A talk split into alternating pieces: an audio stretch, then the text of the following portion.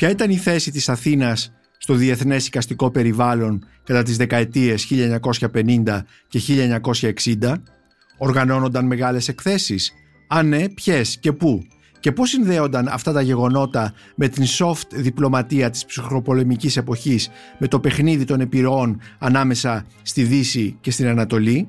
Συζητάμε αυτό το πολύ ενδιαφέρον θέμα και άγνωστο με την αναπληρώτρια καθηγήτρια Ιστορίας της Τέχνης στη Σχολή Καλών Τεχνών του Πανεπιστημίου Ιωαννίνων, κυρία Αρετή Αδαμοπούλου, με αφορμή το καινούργιο της βιβλίο «Τέχνη και ψυχροπολεμική διπλωματία, διεθνείς οικαστικές εκθέσεις στην Αθήνα χίλια εννιακόσια πενήντα με χίλια εννιακόσια εξήντα επτά, που μόλις κυκλοφόρησε από τον εκδοτικό οίκο University Studio Press.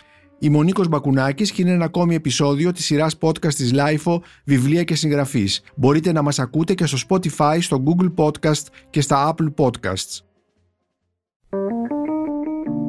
Είναι τα podcast της λάιφο. Κυρία Αρετή Αδαμοπούλου, σας καλωσορίζω στο podcast της λάιφο «Βιβλία και συγγραφής» για να συζητήσουμε για το βιβλίο σας «Τέχνη και ψυχροπολεμική διπλωματία, διεθνείς οικαστικές εκθέσεις στην Αθήνα χίλια εννιακόσια πενήντα με χίλια εννιακόσια εξήντα επτά, που κυκλοφορεί από τις εκδόσεις University Studio Press.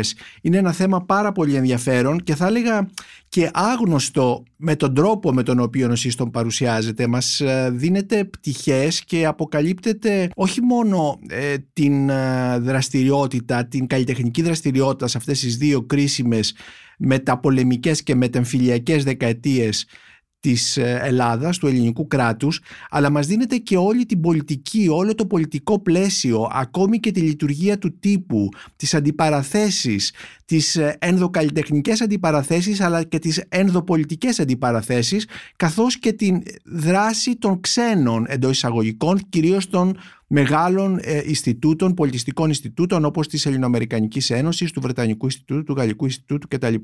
Σας ευχαριστώ λοιπόν για αυτή την, ε, την αποδοχή της πρόσκλησης να συζητήσουμε αυτό το πολύ ενδιαφέρον θέμα, το οποίο ας μου επιτραπεί να πω ότι ε, κλονίζει κάπως και τον αρκισισμό των συγχρόνων, των σημερινών, που νομίζουν ότι όλα ξεκινούν από αυτούς. Α, κύριε Μπακουνιάκη, σας ευχαριστώ πάρα πολύ για την πρόσκληση και για το ενδιαφέρον σας για το βιβλίο.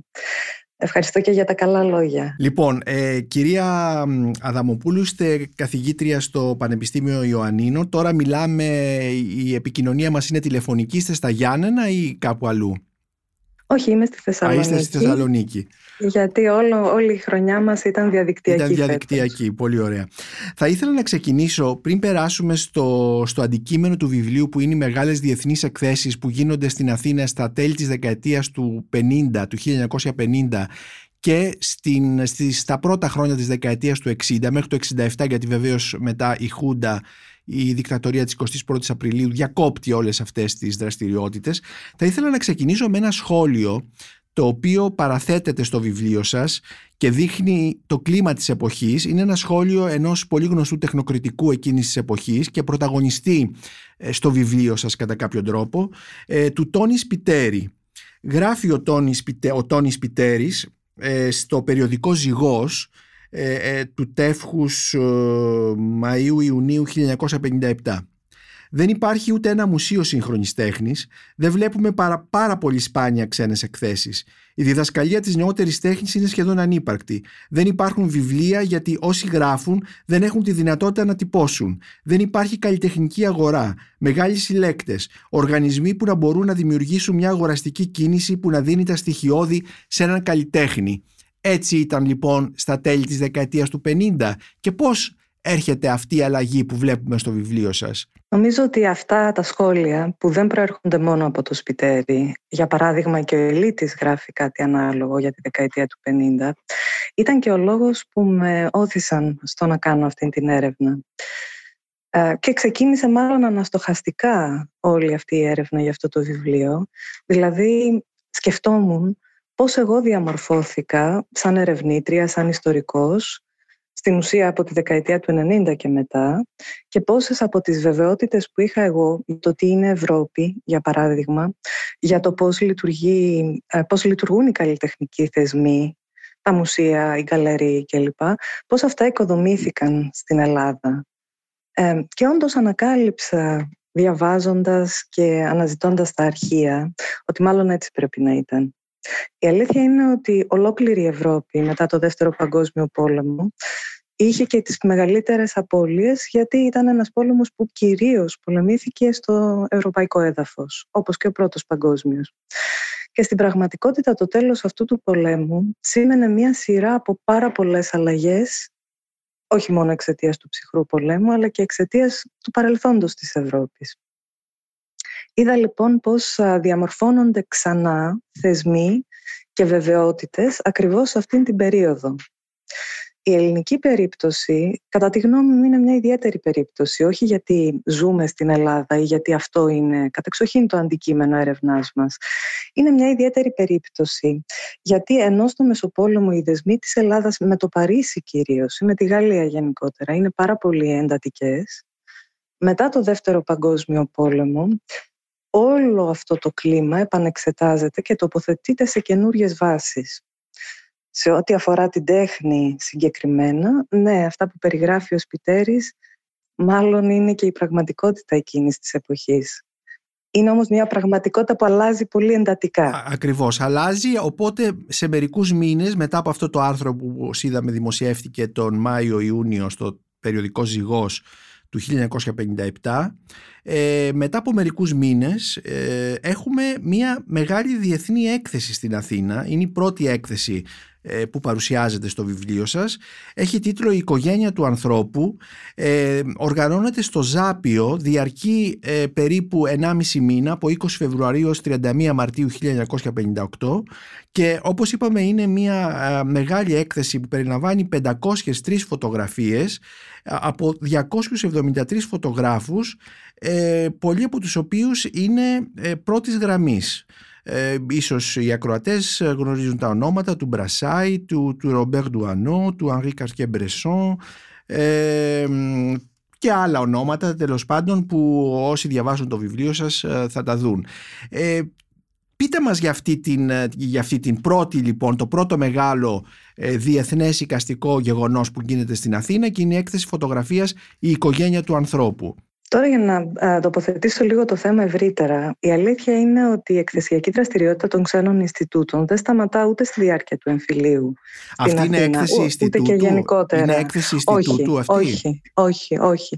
Απλώς α, δεν είναι η πρώτη μεγάλη διεθνής έκθεση χρονικά. Δηλαδή, αν ήθελα να δω πραγματικά ποια ήταν η πρώτη σημαντική έκθεση που οργανώθηκε στην Αθήνα και που είχε διεθνές, έτσι, διεθνή διάθεση, μάλλον θα έπρεπε να δω την έκθεση του Henry Moore το πενήντα ένα. Mm-hmm. Διάλεξα όμως να εξετάσω εκθέσεις που για κάποιο λόγο μου επέτρεπαν να συζητήσω ένα ευρύτερο θέμα. Και ξεκίνησα με την οικογένεια του ανθρώπου. Εννοείται το επειδή... θέμα της, της τέχνης σε σχέση με την ψυχροπολεμική διπλωματία, το soft diplomacy της εποχής. Αυτό δεν εννοείται?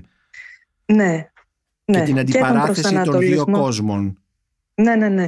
Και τον προσανατολισμό του ελληνικού κοινού προς α, τη Δυτική Ευρώπη, θα λέγαμε. Mm-hmm.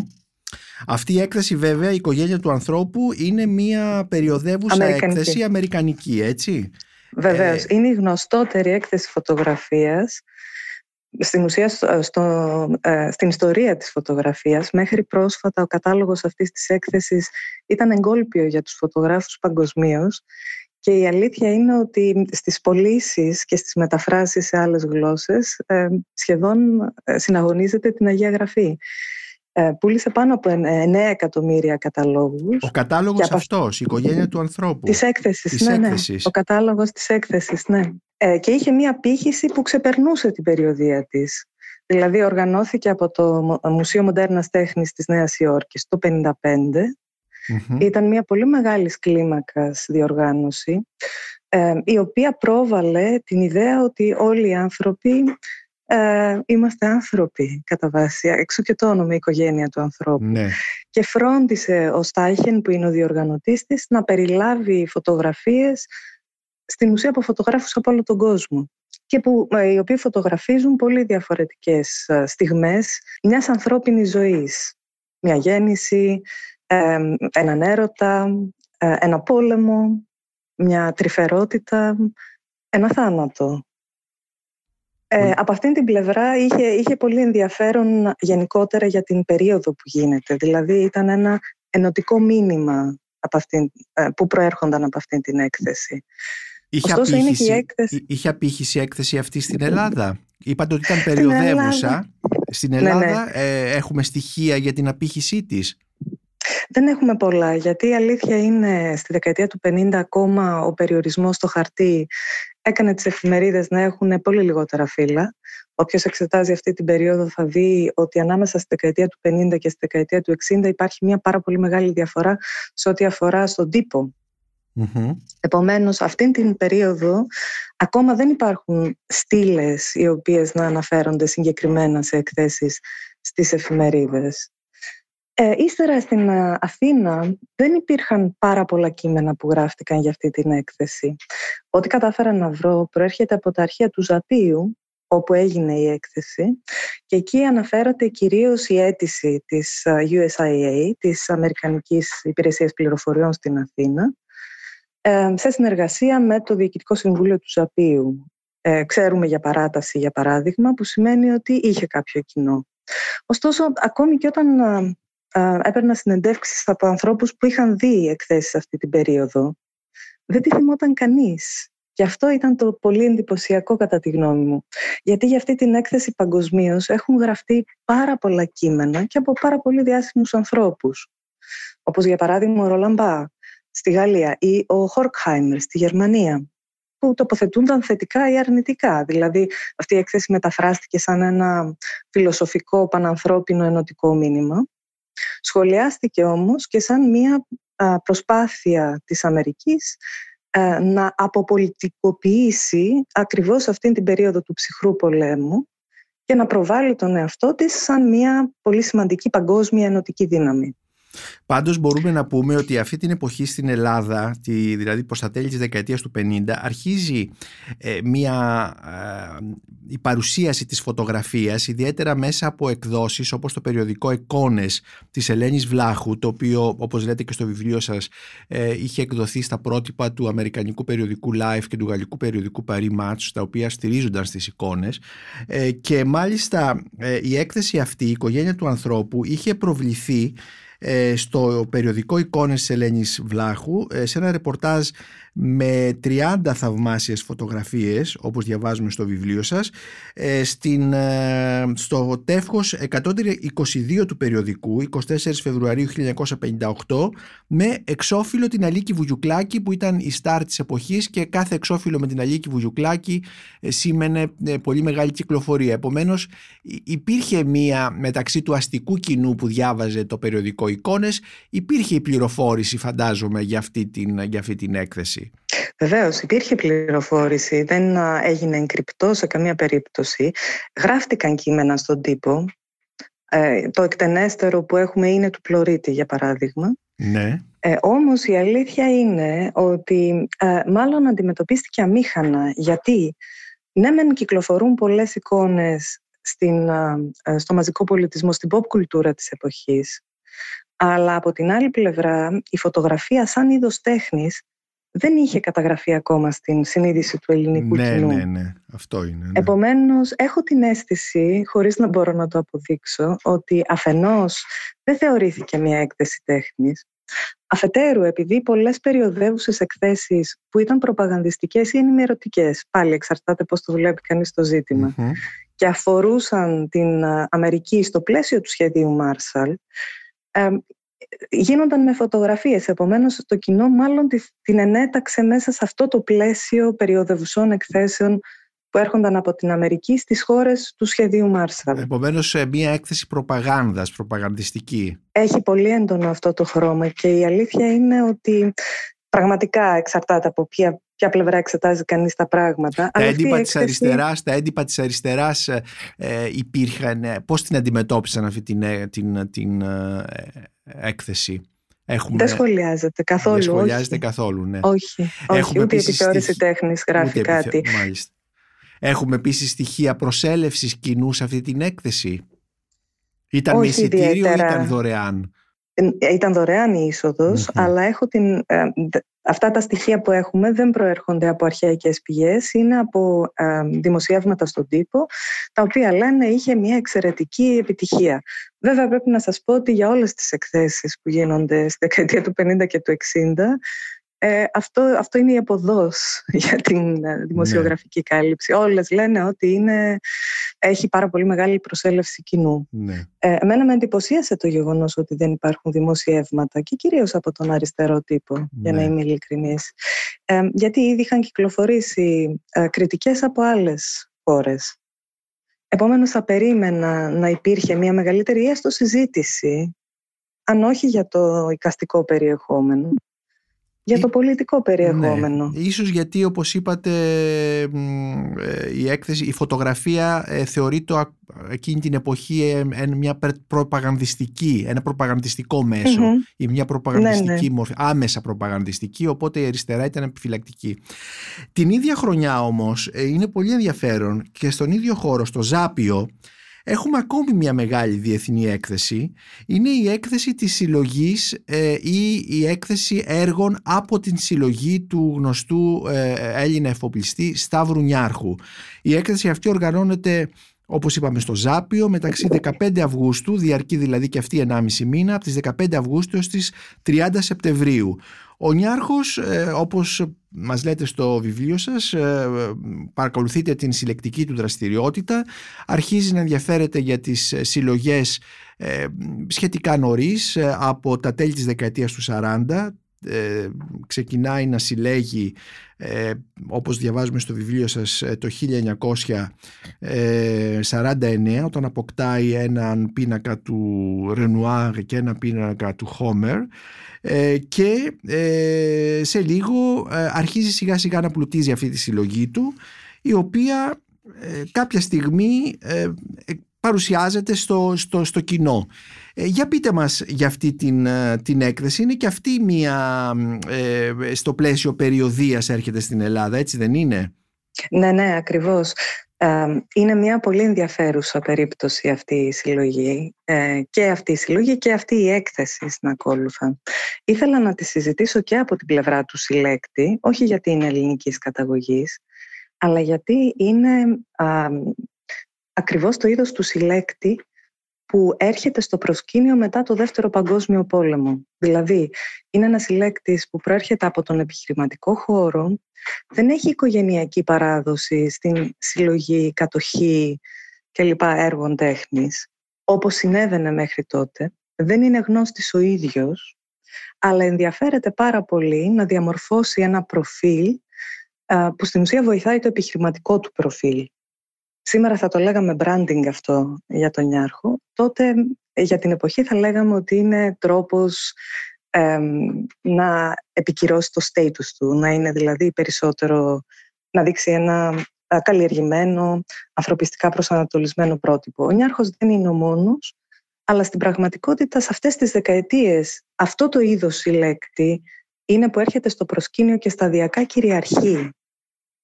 Επομένως, η μία, η μία πλευρά που ήθελα να συζητήσω σε σχέση με αυτή την έκθεση είναι η πλευρά του συλλέκτη. Και πώς αποκτά έργα ο Νιάρχος? Από αγορές, από, από άλλους στην συλλέκτες? Αρχή, στην αρχή συλλέγει ε, πίνακες που του αρέσουν. Αγοράζει ένα Γκρέκο, αγοράζει Winslow Homer, mm-hmm. που του αρέσει γιατί κάτι του θυμίζει, για τους δικούς του λόγους, εν πάση περιπτώσει. Ε, απαναζήτηση στα αρχεία της γκαλερί Knoedler της Αμερικής, που είναι η, γκαλερί, η κατεξοχήν γκαλερί, ήταν η κατεξοχήν γκαλερί που διαμόρφωσε τις αμερικανικές συλλογές και με την οποία συνεργαζόταν ο Νιάρχος στενά. Ε, μπορώ να πω ότι κυρίως η σύζυγός του ενδιαφέρονταν για την αγορά των έργων τέχνης. Εκείνο όμως που τον έκανε πάρα πολύ διάσημο συλλέκτη και η τον σύζυγός έβαλε πραγματικά... του ήταν τότε η... ποια ήταν? Ε, Τότε ε, η Λιβανού. Η, η, η Τίνα Λιβανού. Ναι, ναι. Mm-hmm. Έχουμε, έχουμε δηλαδή καταγραφές στα αρχεία της γκαλερί που λέει η κυρία Νιάρχου αγόρασε αυτόν, αυτόν και αυτόν τον πίνακα, τα οποία όμως είναι μικρά κομμάτια και αποσπασματικές αγορές. Εκείνο που τον καθιέρωσε, τον έβαλε δηλαδή στα βιβλία μεγάλοι συλλέκτες, ήταν η unblock, η συνολική αγορά μιας συλλογής της συλλογής Robinson, που ήταν μια πολύ διάσημη αμερικανική συλλογή έργων του ιμπρεσιονισμού και γενικά των μοντέρνων του τέλους του δέκατου ένατου και των αρχών του εικοστού αιώνα. Δηλαδή ήταν έργα πάρα πολύ προσεκτικά διαλεγμένα από τον Ρόμπινσον, που ήταν ηθοποιός του Χόλιγουντ στο Μεσοπόλεμο και ο οποίος είχε και μεγάλη γνώση και μεγάλο ενδιαφέρον για αυτήν την περίοδο. Επομένως οι αγορές του ήταν πάρα πολύ στοχευμένες. Αυτή λοιπόν η συλλογή ε, έβγαινε σε ε, πώληση εξαιτίας διαζυγίου. Ναι, ε, διαβάζουμε στο βιβλίο σας ότι ο, το ζεύγος Ρόμπινσον χώρισαν και mm-hmm. η συλλογή τους, που θεωρείται η πιο αξιόλογη ιδιωτική συλλογή μοντέρνας τέχνης στις Ηνωμένες Πολιτείες, έπρεπε να ρευστοποιηθεί εξαιτίας του διαζυγίου. Και έτσι ο, ο, ο Νιάρχος αγόρασε αυτή τη συλλογή ολόκληρη. Ναι. Αυτό βόλευε και το ζευγάρι που έπαιρνε διαζύγιο, βόλευε πάρα πολύ και τον Νιάρχο, ο οποίος πραγματικά με αυτή την αγορά καθιερώνεται σαν συλλέκτης. Είναι από τις πιο γνωστές, πολύ διάσημες συλλογές και η αλήθεια είναι, τώρα δεν τα γράφω στο βιβλίο γιατί είναι ανεπιβεβαίωτα σχόλια, ναι. αλλά ο κίτρινος τύπος της εποχής έγραφε πάρα πολλά για αυτήν την αγοραπολισία. Και κυρίως εστίαζαν στο γεγονός του προηγούμενου συλλέκτη, ότι δηλαδή ο Ρόμπινσον δεν ήθελε να αποχωριστεί συγκεκριμένους πίνακες από τη συλλογή του, και αφού ολοκληρώθηκε η πώληση ζήτησε από τον Νιάρχο να του δώσει το δικό του μερίδιο από την πώληση, προκειμένου να του δώσει μόνο έναν πίνακα που σχετίζονταν με το επάγγελμά του. Ήταν ένας κλόν του Ρουό, αυτό που ήθελε, λένε. Το επάγγελμα ε, του ηθοποιού, ο... δηλαδή. Ναι, ναι, ναι. ναι, ναι. Και ο Νιάρχος αρνήθηκε, λένε. Ναι. Ωραίες ιστορίες είναι αυτές. Είναι. Αλλά, ναι. Ας ξαναγυρίσουμε όμως την έκθεση, η οποία, όπως είπαμε, ε, παρουσιάστηκε στο πλαίσιο του Φεστιβάλ Αθηνών, που ήταν ένας καινούριος επίσης θεσμός τότε, ε, και μάλιστα ε, οργανώθηκε από την Εθνική Πινακοθήκη της εποχής, η οποία δεν είχε δικό της κτίριο, αλλά στεγαζόταν σε κάποιες αίθουσες του Ζαπίου, και ο διευθυντής της Εθνικής Πινακοθήκης και ο προτεργάτης αυτής της διοργάνωσης ήταν ο Μαρίνος Καλλιγάς, και με αυτή την έκθεση ουσιαστικά οι Έλληνες, οι Αθηναίοι δηλαδή, που, που επισκέφτηκαν αυτή την έκθεση, είδαν για πρώτη φορά σύγχρονη τέχνη, μπορούμε να πούμε, έτσι δεν είναι? Είναι απολύτως σωστό αυτό, και αυτός ήταν ο δεύτερος λόγος που με ενδιέφερε αυτή η έκθεση. Δηλαδή με ενδιέφερε η έκθεσή της στην Αθήνα, γιατί δείχθηκε και στην Αμερική και στο Λονδίνο προτού έρθει στην Αθήνα, και στην Αθήνα ήρθε και με την βοήθεια του Arts Council της Βρετανίας. Και ο κατάλογος που μεταφράστηκε στα ελληνικά και έχει πρόλογο και ε, λεξιλόγιο του Καλλιγά, ε, στην ουσία ακολούθησε εκείνον τον κατάλογο, τον, τον κατάλογο δηλαδή της State στο Λονδίνο. Για την Ελλάδα έχει πολλαπλό ενδιαφέρον αυτή η έκθεση. Αυτή την περίοδο, δηλαδή στη δεκαετία του πενήντα, γράφονται ξανά ιστορίες της τέχνης σε όλη την Ευρώπη, σε όλο το δυτικό κόσμο, που επαναπροσεγγίζουν τη μοντέρνα τέχνη, η οποία στην πραγματικότητα, σε αυτή την περίοδο, ιστορικοποιείται. Mm-hmm. Δηλαδή αντιμετωπίζεται σαν μια πρόσφατη εικαστική παραγωγή στην γραμμική Ε, μεγάλη ιστορία του ευρωπαϊκού ένα, πνεύματος. Ένα κεφάλαιο της παράδοσης, θα λέγαμε. Αυτό ακριβώς. Ναι. Δηλαδή η αφήγηση που μας ακολουθεί μέχρι σήμερα, η αλήθεια είναι, γράφτηκε σε εκείνη την περίοδο. Αφενός λοιπόν η μοντέρνα τέχνη μουσιοποιείται, αφετέρου χάνει όλα τα πολιτικά χαρακτηριστικά που είχε κυρίως το Μεσοπόλεμο και προβάλλεται σαν ένα στυλ, δηλαδή αποπολιτικοποιείται στη Δύση. Χάνονται δηλαδή, για παράδειγμα, οι πολιτικές εκφάνσεις του Νταντά ή mm-hmm. οι κοινωνικά διαμορφωτικές προθέσεις του Bauhaus. Και προβάλλεται σαν ένα στυλ. Και αυτή η εκδοχή του μοντέρνου έρχεται στην Ελλάδα, η οποία, όπως έλεγε και ο Σπιτέρης που είπατε στην αρχή, ε, δεν έχει εμπειρία από αυτήν την παραγωγή. Δεν διδάσκεται στην Καλών Τεχνών, δεν υπάρχει συλλογή στην Ελλάδα ή μουσείο. Ναι. Που να δείχνει αυτή την τέχνη, και δεν υπάρχουν γκαλερί που να προωθούν τη μοντέρνα τέχνη. Επομένως, στην Ελλάδα προσλαμβάνουμε τη μοντέρνα ζωγραφική στη μεταπολεμική εκδοχή της, σαν ένα στυλ. Και η αλήθεια είναι ότι ακόμα και με αυτές τις εκθέσεις υπάρχει αντίδραση από την Καλών Τεχνών. Δεν την καλοδέχονται δηλαδή όλοι, ακόμα. Ε, αυτή προσωποποιείται, αυτή η αντίδραση είναι κάποιοι καθηγητές της Σχολής Καλών Τεχνών που αντιδρούν σε αυτή την έκθεση. Ε, το ξέρουμε αυτό, μπορούμε να πούμε κάποια ονόματα. Έχουμε λίγα. Έχουμε λίγα, λίγα, ψή, λίγα ψήγματα, είναι η αλήθεια. Ναι. Ε, αλλά οι πρώτες προσλήψεις ανθρώπων που ανοίχτηκαν στη μοντέρνα τέχνη, όπως ο Μόρελης για παράδειγμα, ναι. γίνονται οριακά, γίνονται το σαράντα οκτώ και ουσιαστικά στη δεκαετία του πενήντα πυκνώνουν, με τις αρχές της δεκαετίας του εξήντα να ακολουθούν. Επομένως ονόματα ναι. όπως ο Μόραλης, ο Γιάννης Παπάς για παράδειγμα κλπ. Είναι προσλήψεις εκείνης της περίοδου. Μάλιστα. Ε, πώς μπορούμε να πούμε, να περιγράψουμε την υποδοχή αυτής της έκθεσης? Υπήρχε κοινό? Ε, ξέρουμε ότι πήρε παράταση, ξέρουμε ότι ήταν όλοι ενθουσιασμένοι, ξέρουμε ότι πούλησε πάρα πολλούς καταλόγους.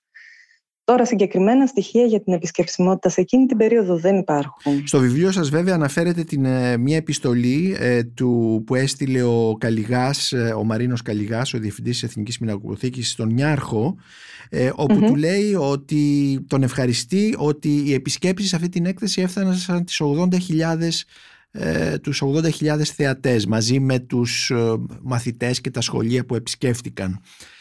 Ναι, Α, αυτό είναι ανεπιβεβαίωτη πληροφορία, δηλαδή είναι κάτι που αναφέρεται σε επιστολή του Καλλιγά.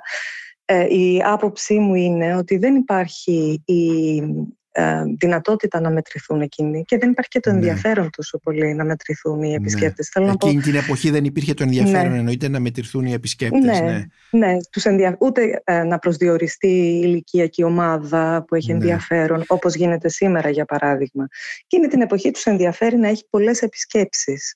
Ναι, ε, και η αλήθεια είναι ότι αυτές οι εκθέσεις, εκτός από την οικογένεια του ανθρώπου που δεν έχω στοιχεία, όλες οι υπόλοιπες δέχτηκαν και επισκέψεις μέσω εκδρομών και από άλλες πόλεις. Μάλιστα. Δηλαδή από τη Θεσσαλονίκη, από την Πάτρα κλπ. Οργανώνονταν εκδρομές στην Αθήνα για να δουν το Φεστιβάλ Αθηνών και να δουν και αυτές τις εκθέσεις. Επομένως είχαν και ένα α, επιμορφωτικό α, ας πούμε ρόλο, όχι μόνο για το αθηναϊκό κοινό, αλλά γενικότερα για το ελληνικό κοινό. Ε, τώρα κάνω μια παρένθεση. Ε, mm-hmm. Τα τελευταία χρόνια στο Φεστιβάλ Αθηνών, ιδιαίτερα την εποχή που διευθυντής ήταν ο Λούκος, ε, mm-hmm. είχαμε ε, εκθέσεις και υπήρχε μια συζήτηση αν θα πρέπει το φεστιβάλ να έχει εκθέσεις, αλλά τελικά βλέπουμε ότι ήταν μέσα στην παράδοση του Φεστιβάλ Αθηνών να, το πρόγραμμά του να συνοδεύεται από εκθέσεις.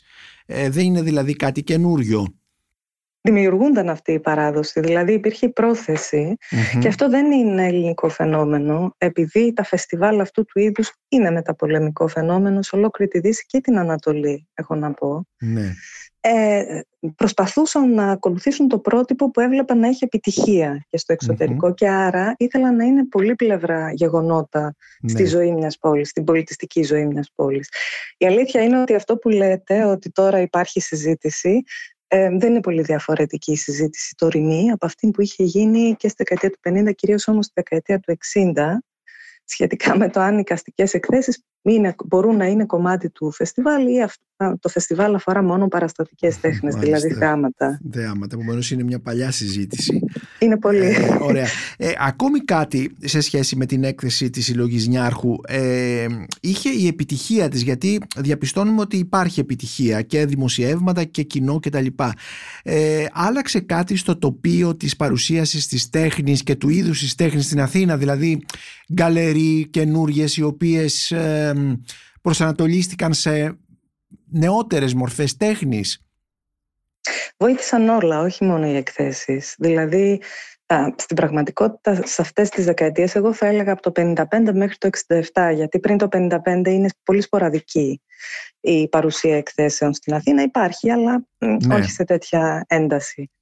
Ε, ούτε είναι οργανωμένες και πάρα πολύ πολιτικές ακόμα των ευρωπαϊκών κρατών κλπ. Στο πλαίσιο της δημόσιας διπλωματίας.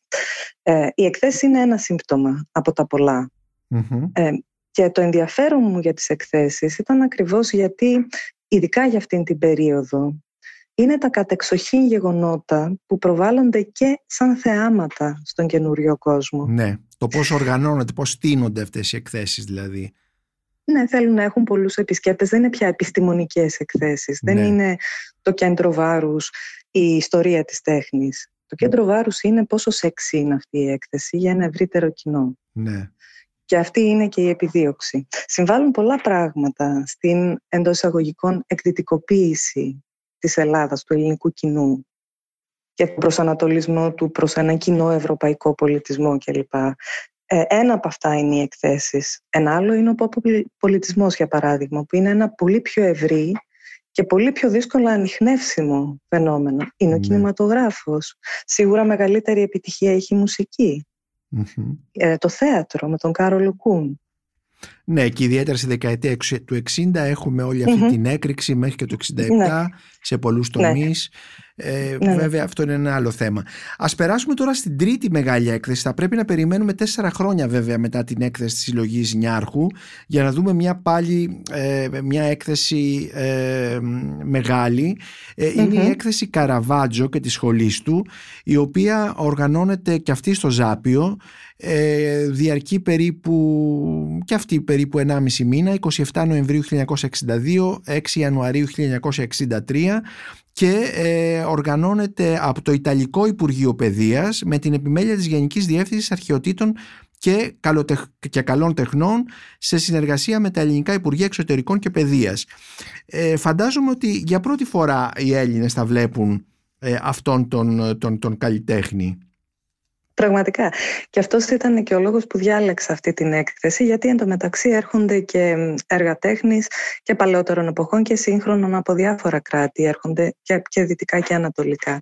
Διάλεξα αυτήν, γιατί όχι γιατί είναι τόσο μεγάλης κλίμακας αριθμητικά, δεν είναι πολλά τα έργα που ήρθαν. Είναι όμως μια σημαντική έκθεση. Γιατί, για το θεσμικό της πλαίσιο, γιατί mm-hmm. αυτή εντάσσεται ακριβώς στο πλαίσιο των διακρατικών πολιτισμικών ανταλλαγών, οι οποίες ξεκινούν μεταπολεμικά υπό την αιγίδα του Συμβουλίου της Ευρώπης, ναι. και κάθε χώρα προσαρμόζει και την νομοθεσία της, υπογράφοντας αυτές τις συμβάσεις, τις διεθνείς συμβάσεις ή τις ευρωπαϊκές συμβάσεις. Ε, και με άξονα αυτή την έκθεση μπόρεσα να μιλήσω για, την, ε, ε, για τα ταξίδια των έργων τέχνης που αφορούν πολιτιστική κληρονομιά, ναι. και ποιο κομμάτι της πολιτιστικής κληρονομιάς της κάθε χώρα ήθελε να προβάλλει στο εξωτερικό. Είναι μια έκθεση που έγινε με όλες τις τιμές, εντάχθηκε μέσα στο πλαίσιο επίσημης επίσκεψης πρωθυπουργού της γείτονος χώρας, που μέχρι πρόσφατα ήταν αντίπαλος στο Δεύτερο Παγκόσμιο ναι, Πόλεμο. Φυσικά. Το αλβανικό έπος ακόμα ήταν ενωπό. Θέλω να πω, υπήρχαν άνθρωποι που πολέμησαν εκεί. Ε, και είναι και ένας δείκτης του πώς ξαναγνωρίζονται οι ευρωπαϊκές χώρες σε αυτό το καινούριο πλαίσιο μετά το Δεύτερο Παγκόσμιο Πόλεμο, που, μέσα στο οποίο θα έπρεπε από εχθρές να γίνουν θύλες, να ξεχάσουν αυτό το παρελθόν το πρόσφατο και να οικοδομήσουν καινούριες γέφυρες επικοινωνίας και φιλίας. Μέσα σε αυτό το πλαίσιο, λοιπόν, αυτή η έκθεση φέρνει στο αθηναϊκό κοινό μία περίοδο της ευρωπαϊκής ιστορίας, το Ιταλικό Μπαρόκ, που όπως και για τη μοντέρνα τέχνη είναι άγνωστο στο ελληνικό άγνωστο. κοινό, γιατί πάλι δεν υπάρχει ούτε μουσείο ούτε συλλογή, και αν κανείς δεν έχει ταξιδέψει στο εξωτερικό, δεν έχει δει καμιά φορά τέτοιου είδους έργα ή τέτοιο στυλ, τέτοια τέχνη. Επομένως, μετά τη μοντέρνα, μετά τους ιμπρεσιονιστές και μετά πρεσιονιστές της συλλογής Νιάρχου, οι Αθηναίοι mm-hmm. και οι Έλληνες που ταξιδεύουν στην Αθήνα βλέπουν τον Μπαρόκ, τον Καραβάτζιο. Ο Καραβάτζιο, βέβαια, όπως είπατε, ανήκει στην κληρονομιά την Ιταλική. Και mm-hmm. επειδή όλα, όλο αυτό γίνεται στο πλαίσιο διακρατικών συμφωνιών και ανταλλαγής έργων, ποια ήταν η αντίληψη τότε στην Ελλάδα για την αποστολή έργων της ελληνικής κληρονομιάς, κυρίως αρχαιοτήτων και βυζαντινών mm-hmm. δευτερευόντως, σε εκθέσεις στο εξωτερικό? Γιατί αργότερα είδαμε μια εχθρική, είδαμε μια κοινή γνώμη, και, αλλά και ειδικούς και τα λοιπά, που να είναι αντίθετοι σε αυτές τις ανταλλαγές. Σήμερα όχι, ελπίζω όχι, αλλά τότε όμως ήταν πολύ πιο έντονο αυτό. Είναι πολύ ενδιαφέρον ε, αυτό το θέμα για πολλούς κλάδους στην Ελλάδα, και για τους αρχαιολόγους και για αυτούς που ασχολούνται με πολιτιστική διαχείριση και για αυτούς που κάνουν ε, ιστορία, δημόσια, διπλωματία κλπ. Από πολλές πλευρές. Ε, στην Ευρώπη το πρότυπο για την ε, μετακίνηση έργων πολιτιστικής κληρονομιάς ήταν το γαλλικό πρότυπο. Και η γαλλική πολιτική ε, από αυτήν την πλευρά ήταν η πιο πρόθυμη όχι από την πλευρά των επαγγελματιών, από την πλευρά των πολιτικών, να στείλει έργα σε όλο τον πλανήτη. Και από τη Γαλλία ταξιδεύουν αυτή την περίοδο πάρα πολλά έργα. Ούτως ή άλλως η ιδέα της μετακίνησης των αντικειμένων και όχι των ανθρώπων ξεκινάει με τα πολεμικά, ξεκινάει αυτή την περίοδο και τότε ε, ορίζονται όλες, όλα τα νομοθετικά πλαίσια για την προστασία τους κατά τη μετακίνηση ε, και ευνοούνται αυτές οι μετακινήσεις πάρα πολύ. Η ελληνική πλευρά, από την άλλη πλευρά, ε, δεν έχει πολύ μεγάλη διάθεση να ακολουθήσει αυτό το πρότυπο. Ναι, γιατί... Ε, θεωρούν ότι με αυτόν τον τρόπο εκλαϊκεύεται η πολιτιστική κληρονομιά. Δηλαδή θεωρούν ότι ε, με κάποιο τρόπο είναι πολύ ενδιαφέρουσα αυτή η αντίδραση. Αφενός το, το νομοθετικό πλαίσιο της Ελλάδας δεν διαφέρει από των άλλων χωρών. Δηλαδή είναι σχεδόν πανομοιότυπο της Ιταλίας, που επίσης έχει πολλές αρχαιότητες, πολύ μεγάλη πολιτιστική κληρονομιά να διαχειριστεί κλπ. Επομένως, νομικά δεν υπάρχει κόλλημα. Ωραία. Από τη μία πλευρά, οι αρχαιολόγοι που είναι υπεύθυνοι για την απόφαση, για την τελική απόφαση, ε, δεν επιθυμούν να φύγουν τα έργα, αφενός γιατί φοβούνται αποψήλωση των ελληνικών μουσείων, ναι, όταν φεύγουν προς τα έξω.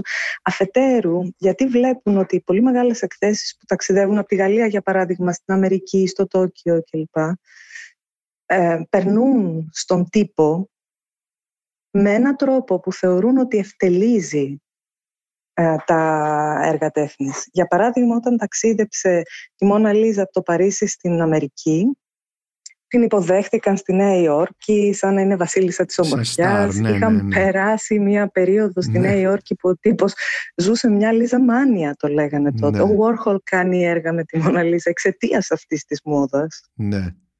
Και είναι όλοι ερωτευμένοι, τρελαμένοι, καλά και με την Ζακλίν Κέννιντι που υποτίθεται ότι ε, αυτή προκάλεσε, προκάλεσε το δανεισμό.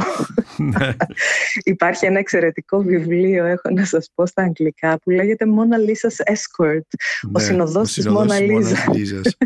Και αναφέρεται στον πρώτο υπουργό πολιτισμού της Ευρώπης, τον Αντρέ Μαλρό, ο οποίος ταξίδεψε συνοδεύοντας αυτό το έργο τέχνης. Είναι, νομίζω ότι το περιγράφει πάρα πολύ καλά. Λοιπόν, αυτού του είδους η προβολή στον τύπο, γιατί έδειχναν τη Μόνα Λίζα να χορεύει κανκάν, ναι, ναι. να είναι η Γαλλίδα που είναι στην Αμερική. Είναι σαν μια pop ηρωίδα. Αυτό ακριβώς. Ναι, αυτό, ναι. ακριβώς. Αυτό τους ξένιζε και δεν τους αδικώ. Μάλιστα. Αλλά είναι και κάτι που δεν μπορούσαν να σταματήσουν. Στην ουσία, οι μετακινήσεις έργων τέχνης από την Ελλάδα, πολιτιστικής κληρονομιάς εννοώ, Ε, αλλάζουν με την νομοθεσία του εβδομήντα επτά. Ναι. Επομένως, για αυτή την περίοδο όχι, δεν μετακινείται ναι. κάτι. Ωραία.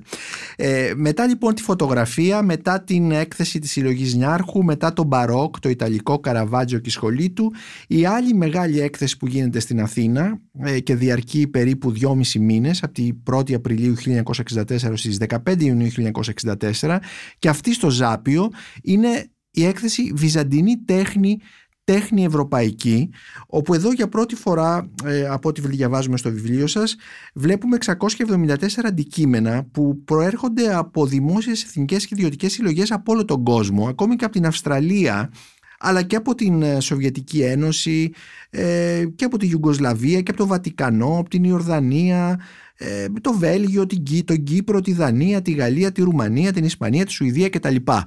Ε, και δεν είναι βέβαια αυτό που οι περισσότεροι ίσως τότε θεωρούσαν βυζαντινό, μόνο εικόνες, αλλά είναι και αντικείμενα ε, και, ε, και όλα αυτά τα πράγματα. Ε, αυτή λοιπόν η έκθεση, Ε, τι, ε, η οποία τέθηκε μάλιστα υπό την αιγίδα του νεοενθρονισμένου τότε ε, βασιλιά, του βασιλιά Κωνσταντίνου, ο οποίος ε, είχε ενθρονιστεί ε, μετά το θάνατο του πατέρα του στις επτά Μαρτίου του χίλια εννιακόσια εξήντα τέσσερα στον ελληνικό θρόνο, και ήταν υπό την αιγίδα του αυτή η έκθεση. Επομένως ε, ε, είχε, ε, παρουσιάστηκε σαν μια εθνική υπόθεση, θα λέγαμε. Ε, τι απήχηση είχε αυτή η έκθεση και τι συζητήσεις προκάλεσε? Αυτή είχε πολύ ενδιαφέρουσες συζητήσεις και είναι μια πολύ ενδιαφέρουσα στιγμή των διοργανώσεων ε, εκθέσεων, όχι μόνο ε, τέχνης οποιασδήποτε εποχής, αλλά ειδικά και για τη βυζαντινή τέχνη. γιατί σε παγκόσμια κλίμακα ήταν η πρώτη έκθεση που συμπεριέλαβε το σύνολο της παραγωγής του βυζαντινού πολιτισμού. Δεν έμενε δηλαδή μόνο στις εικόνες κλπ. Ναι. Είχε κοσμήματα, είχε άμφια, είχε ε, λειτουργικά αντικείμενα, είχε αρκετό χρυσό κλπ. Mm-hmm. Είχε απήγηση και είχε και πάρα πολύ μεγάλη συζήτηση ως προς το αν τελικά δικαιολογείται ο τίτλος. Δηλαδή αν όντως η βυζαντινή τέχνη είναι μια ευρωπαϊκή τέχνη. Ναι. Και υπήρχαν αντιρρήσεις και υπήρχαν και πάρα πολλοί άνθρωποι που συμφωνούσαν με αυτό το, ε, τον ορισμό. Είναι και η πρώτη φορά που ιδεολογικά προβάλλεται η βυζαντινή τέχνη σαν κομμάτι της ευρωπαϊκής της παράδοσης. Ευρωπαϊκής. Και ναι. Μάλιστα στο βιβλίο σας αναφέρεστε σε ένα άρθρο του Διευθυντή της Εθνικής Πινακοθήκης του Μαρίνου Καλλιγά που είχε δημοσιευτεί στο Βήμα τότε, όπου mm-hmm. παρουσίαζε την βυζαντινή τέχνη σαν μια διακριτή περίοδο της ελληνικής τέχνης που συνέχιζε την αρχαία. Και αυτό έχει πάρα πολύ ενδιαφέρον, γιατί ε, είναι όλο αυτό το ιδεολόγημα της συνέχειας που το βλέπουμε και τα λοιπά, και πώς ε, γίνεται τώρα χειροπιαστό μέσα από αυτή την έκθεση. Ναι, αυτό είναι αλήθεια. Αυτή ήταν και η λογική και του διοργανωτή και του Καλλιγά, ο οποίος ήταν κομμάτι της Οργανωτικής Επιτροπής. Βέβαια πρέπει να σας πω ότι ο Χατζηδάκης, ο Μανώλης Χατζηδάκης, που οργάνωσε αυτή την έκθεση, που ήταν η ψυχή του εγχειρήματος, συζητούσε με τους συναδέλφους του στην Ευρώπη και στην Αμερική και οργανώθηκε και αυτή η έκθεση μέσα από αυτές τις συζητήσεις. Επομένως, ας πούμε ότι ήταν και μία αντίληψη Του, α, που, των επιστημόνων της εποχής, που αντιμετώπιζε το Βυζάντιο σαν, μια, α, σαν ένα κομμάτι της ευρωπαϊκής ιστορίας. Άρα δεν είναι μόνο η ελληνική πλευρά που επιζητά την άρθρωση της συνέχειας για εθνικούς σκοπούς. Είναι και μια επιστημονική άποψη ευρύτερη, ευρύτερη του ναι, κόσμου. Ναι, και αυτό έχει ναι. σημασία και φαίνεται και αυτό ναι. μέσα στο βιβλίο σας. Το αποτυπώνετε πάρα πολύ ωραία. Είχε απήχηση αυτή η έκθεση, είχε κοινό. Είχε. Είχε, είχε, είχε πάρα πολύ κοινό, ε, είχε γράμματα στις εφημερίδες. Βέβαια το εξήντα τέσσερα, όπως είπα και πριν, οι εφημερίδες έχουν περισσότερα φύλλα, έχουν ανθρώπους που γράφουν συστηματικά για την τέχνη, επομένως υπάρχει τεχνοκριτικός πυρήνας, έχει ιδρυθεί η ΑΙΚΑ Ελλάς, η Ένωση Τεχνοκριτών ε, στην Ελλάδα. Επομένως υπάρχει και λόγος που εντατικά παράγεται σχετικά με την τέχνη.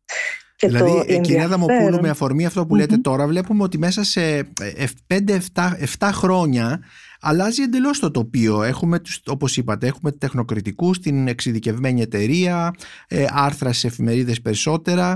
Ε, υπάρχει μια πύκνωση, ε, αν θέλετε, της δημοσιότητας και του ενδιαφέροντος γύρω από τα θέματα της τέχνης στην Ελλάδα και των εκθέσεων. Βεβαίως, υπάρχει πολύ μεγάλο ενδιαφέρον. Δηλαδή ε, δεν είναι μία μόνο συνειδητή επιλογή των δυνάμεων εκτός Ελλάδας ή των διανοούμενων εντός Ελλάδας ένα κοινό να προσανατολιστεί προς τη Δυτική Ευρώπη. Είναι και η ίδια η δυναμική του κοινού. Mm-hmm. Οργανώνονται διαλέξεις, για παράδειγμα, στην Αθήνα για την ευρωπαϊκή τέχνη ναι. και είναι γεμάτα αμφιθέατρα. Ε, υπάρχει πολλοί κόσμος που μιλάει για αυτά τα πράγματα. Επομένως υπάρχει ένα εντατικό ενδιαφέρον να γνωρίσει αυτό το κοινό την τέχνη που δεν είχε δει ποτέ. Δεν είχε δει ποτέ, και ακριβώς. Που είναι, ναι, και που είναι ευρωπαϊκή τέχνη. Και όλες οι δυνάμεις του τόπου, νομίζω, α, βάζουν το λιθαράκι τους προς αυτή την κατεύθυνση. Θέλουν να είναι οι Έλληνες Ευρωπαίοι και νομίζω ότι είναι μια πολύ προνομιακή περίοδος αυτή ως προς αυτό το θέμα.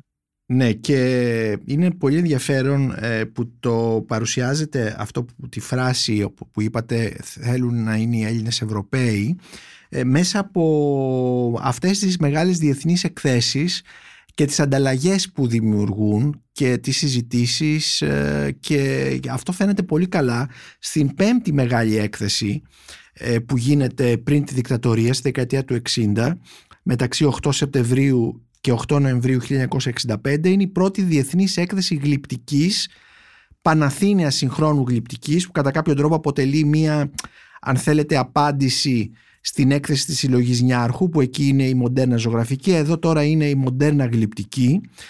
Και το ενδιαφέρον σε αυτή την έκθεση, όπως διαβάζουμε στο βιβλίο σας, είναι ότι είναι η πρώτη έκθεση για τη μοντέρνα τέχνη που αποτελούσε ελληνική παραγωγή, υπό την έννοια δηλαδή ότι σχεδιάστηκε, οργανώθηκε και πραγματοποιήθηκε στην Αθήνα από έναν Έλληνα τεχνοκριτικό και curator, θα λέγαμε σήμερα, τον Τόνη Πιτέρη. Έτσι δεν είναι? Ακριβώς, ακριβώς. Τη θεωρώ ένα εξαιρετικό γεγονός αυτή την έκθεση. Ακριβώς. Και οι γλύπτες ήταν, είχαν πάρει μέρος σε αυτή την έκθεση. Ενώ τα μεγαλύτερα, τα, τα μεγαλύτερα ονόματα ναι. ε, της μοντέρνας γλυπτικής. Λοιπόν, με τα πολεμικά, με τις διάφορες ευρωπαϊκές διοργανώσεις και επειδή ιστορικοποιείται το μοντέρνο, ε, χωρίς να υπάρχει συνεννόηση, όλοι οι επιμελητές στην Ευρώπη επανέρχονται σε αυτή την ιστορική φάση του μοντέρνου, δηλαδή από τις τελευταίες δεκαετίες του δέκατου ένατου μέχρι και το τέλος του Μεσοπολέμου. Επομένως, Πικάσο, Ρενουάρ και λοιποί ζωγράφοι είναι αυτοί που δεν λείπουν από καμία διοργάνωση, mm-hmm. σταθερά επαναλαμβανόμενοι σε όλες τις διοργανώσεις και έρχονται και στην Αθήνα με γλυπτά τους έργα. Ε, αλλά και πάρα πολλοί διάσημοι γλύπτες, ο Henry Moore για παράδειγμα, ο Ροντέν, ο Τζακομέτη, Όλοι, ό, όλα τα ονόματα που διαβάζει κανείς στις επισκοπήσεις της μοντέρνας τέχνης και που αφορούν ελληνικά πια ναι. ε, όλοι, όλοι έρχονται στην Αθήνα ε, και αυτή είναι μια έκθεση που ακολουθεί τα πρότυπα της, α, των ευρωπαϊκών εκθέσεων ακριβώς. Βέβαια, δηλαδή είναι απολύτως συντονισμένη. Στην έκθεση αυτή έχει πάρα πολύ ενδιαφέρον ε, ο φυσικός χώρος μέσα στον οποίο εκτίθενται αυτά τα αριστουργήματα και η σκηνογραφία, ε, γιατί όπως διαβάζουμε στο βιβλίο σας ε, γίνεται στο λόφο των Μουσών απέναντι από την Ακρόπολη και μάλιστα τον αρχιτεκτονικό σχεδιασμό τον είχε αναλάβει ο Γιώργος Κανδύλης, ο οποίος ήταν ένας ε, διακεκριμένος Έλληνας αρχιτέκτονας του εξωτερικού, ο οποίος είχε αρχίσει μάλιστα και δίδασκε ε, τότε ε, αρχιτεκτονική στην École de Beaux-Arts του Παρισιού. Οπότε υπήρχε όλη αυτή η, η ελληνική, ο ελληνικός κοσμοπολιτισμός που εκφραζόταν σε αυτή την, την έκθεση. Αυτή είναι δική μου, δική μου κρίση, την οποία όμως στηρίζω στο βιβλίο σας, αυτά που μας δίνετε στο βιβλίο σας. Ναι, έτσι είναι. Έτσι είναι ακριβώς. Δηλαδή, οι Έλληνες ζούσαν εκείνη την περίοδο, τουλάχιστον αυτή η εντύπωση μου δημιουργείται ε, εξετάζοντας ιστορικά πια αυτό το κομμάτι, που όντως ένιωθαν Ευρωπαίοι κοσμοπολίτες με αυτήν την έννοια, όχι μόνο Έλληνες αλλά και Ευρωπαίοι. Ε, και η επιλογή του τόπου για αυτή την έκθεση έχει εξαιρετικά πάρα πολύ μεγάλη σημασία, γιατί αυτό είναι το ιδιαίτερο στοιχείο της έκθεσης, ότι είναι απέναντι από την Ακρόπολη και κυρίως είναι μια έκθεση σε υπαίθριο χώρο, mm-hmm. για έργα τα οποία όλοι τα έβλεπαν μέσα σε μουσεία. Όλα τα σχόλια από το διεθνή τύπος στην πραγματικότητα επικεντρώνουν σε αυτό το γεγονός, ότι δεν θα ξαναδείτε αυτά τα γλυπτά σε αυτή τη γειτονιά. Ναι. Κάτω από αυτόν τον ήλιο, μέσα σε αυτή τη φύση ε, και σε, σε, σε διάλογο με τα μνημεία της Ακρόπολης. Είναι πολύ ενδιαφέρον αυτό που λέτε και θα μου επιτρέψετε να διαβάσω ένα μικρό απόσπασμα από μια κριτική που είχε γραφτεί στην εποχή. Ήταν η κριτική ε, για την έκθεση αυτή ε, της Βεατρίκης Πηλιάδη, που ήταν μια πολύ σημαντική ε, τεχνοκριτικός ε, πριν τη δικτατορία σε εφημερίδες αριστεράς, μετά τη δικτατορία ε, τεχνοκριτικός της Καθημερινής, ε, που γράφει συγκεκριμένα: «Όπως υψώνεται η χάλκινη φιγούρα του Μουρ απέναντι από τον Παρθενώνα, είναι σαν να μην έχει μεσολαβήσει κανένα αισθητικό ρήγμα στη γραμμή της εξέλιξης από την κλασική τέχνη μέχρι τη σύγχρονη». Είναι πάρα πολύ ενδιαφέρον αυτό, αυτή η παρατήρηση. Ναι. Είναι, είναι. Και δεν είναι μόνο η άποψη της Πηλιάδη αυτή, ήταν και η άποψη και ξένων τεχνοκριτών που είχαν έρθει. Όλοι εντυπωσιάζονταν από αυτό το πράγμα. Ε, τώρα, ε, εκτός βιβλίου πάλι, αλλά έχω να πω ότι όταν είχα μιλήσει στο εξωτερικό, στην Μεγάλη Βρετανία συγκεκριμένα, μόνο για αυτήν την έκθεση σε ένα συνέδριο, mm-hmm. υπήρχε ένας Βρετανός ο οποίος την είχε επισκεφτεί στην Αθήνα. Ναι. Ζούσε στην Αθήνα εκείνη την περίοδο και την είχε επισκεφτεί, και το, το κυρίως κομμάτι που θυμόταν από αυτή την έκθεση ήταν πώς ένιωθε βρίσκοντας εντός εισαγωγικών αυτά τα γλυπτά μέσα στη φύση και σε, σε διάλογο με ένα πολύ σημαντικό μνημείο.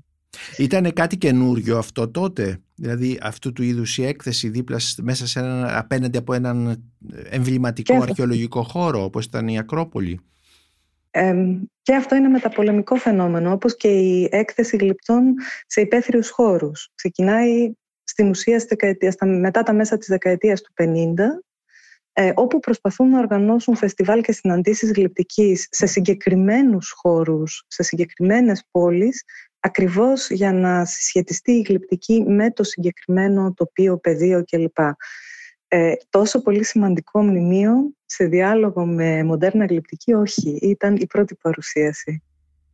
Ήταν η πρώτη παρουσίαση που τολμήθηκε, εν πάση περιπτώσει. Αυτή η έκθεση έχει περάσει στην διεθνή βιβλιογραφία, δηλαδή έχει καταγραφεί όπως ε, της πρέπει. Όχι. Όχι. Όχι. Όχι. Όχι.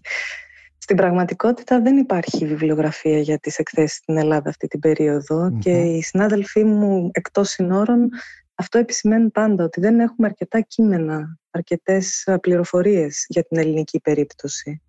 Φαντάζομαι δηλαδή... λοιπόν ότι το βιβλίο σας ανοίγει δρόμο, και αν μάλιστα μεταφραστεί και σε κάποια, στα αγγλικά, να ανοίγει δρόμο για να ενταχθεί και το ελληνικό παράδειγμα των μεγάλων διεθνών εκθέσεων μέσα στο ευρωπαϊκό και στο γενικότερο δυτικό, δυτικό παράδειγμα, θα λέγαμε, των μεγάλων διοργανώσεων. Πολύ θα ήθελα. Πιστεύω κάθε συγγραφέας επιδιώκει αυτό που κάνει το πόνημά του, να ανοίγει διαλόγους. Όχι και... μόνο να δίνει πληροφορίες, αλλά να προκαλεί συζητήσεις. Πολύ ωραία. Κυρία Αρετή Αδαμοπούλου, σας ευχαριστώ πάρα πολύ για αυτή τη συζήτηση με αφορμή το βιβλίο σας «Τέχνη και ψυχροπολεμική διπλωματία. Διεθνείς εικαστικές εκθέσεις στην Αθήνα χίλια εννιακόσια πενήντα με χίλια εννιακόσια εξήντα επτά» που μόλις κυκλοφόρησε από το University Studio Press. Εγώ σας ευχαριστώ, κύριε Μπακουνάκη.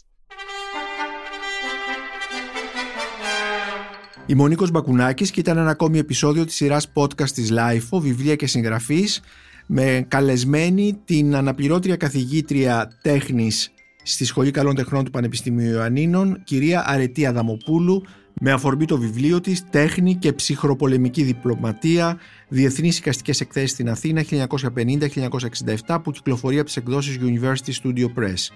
Μπορείτε να μας ακούτε και στο Spotify, στα Google Podcast και στα Apple Podcasts.